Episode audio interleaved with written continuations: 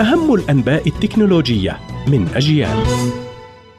أهلا وسهلا بكم إلى نشرة التكنولوجيا من أجيال. تحتوي هواتفنا على كلمات المرور ورسائل وتفاصيل مصرفية وشخصية كثيرة يجب الحفاظ عليها ومنع المتسللين وقراصنة الإنترنت من الوصول إليها. كيف يمكن تحقيق ذلك؟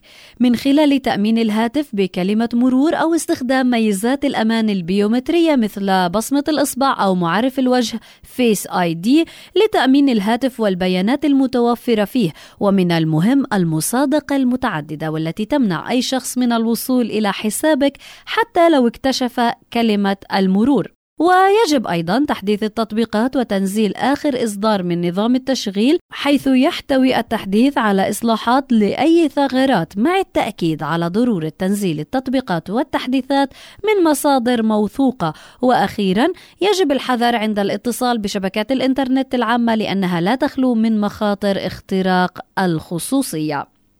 أما شركة هواوي الصينية تطلق ساعتها الذكية المزودة بسماعات لاسلكية هواوي واتش بودز للبيع في الأسواق العالمية بعد أن أعلنتها في الصين نهاية العام الماضي وتعتبر الساعة فريدة من نوعها إذ يمكن فتحها من الأعلى للوصول إلى سماعات لاسلكية مخزنة داخلها للحفظ والشحن في ذات الوقت وتعمل الساعة بنظام التشغيل HarmonyOS 3 وتراقب يراقب معدل ضربات القلب ونسبة الأكسجين في الدم والنوم وغيرها من الميزات.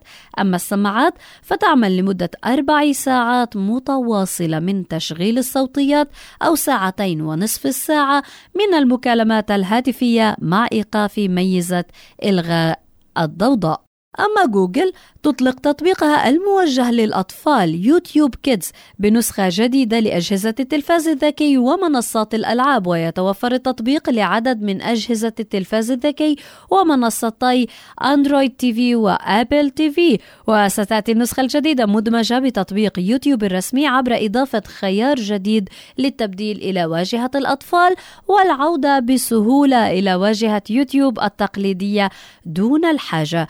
لتشغيل تطبيق YouTube Kids بشكل مستقل ويوفر YouTube Kids تجربة آمنة ومحتوى ملائم للأطفال بمختلف الأعمار ويتضمن مواد تعليمية وترفيهية. مكتب التحقيقات الفيدرالي الأمريكي يحقق ويعمل على احتواء حادث سيبراني ضار أصاب جزءا من شبكته الحاسوبية في الأيام الأخيرة، هذا ونقلت شبكة سي إن إن بأن مسؤولي المكتب يعتقدون أن الحادث يتعلق بنظام حاسوب يستخدمه المكتب في التحقيقات الخاصة بصور الاستغلال الجنسي للأطفال، علما أن الحادث وقع في مكتب بنيويورك أحد أكبر المكاتب شهرة.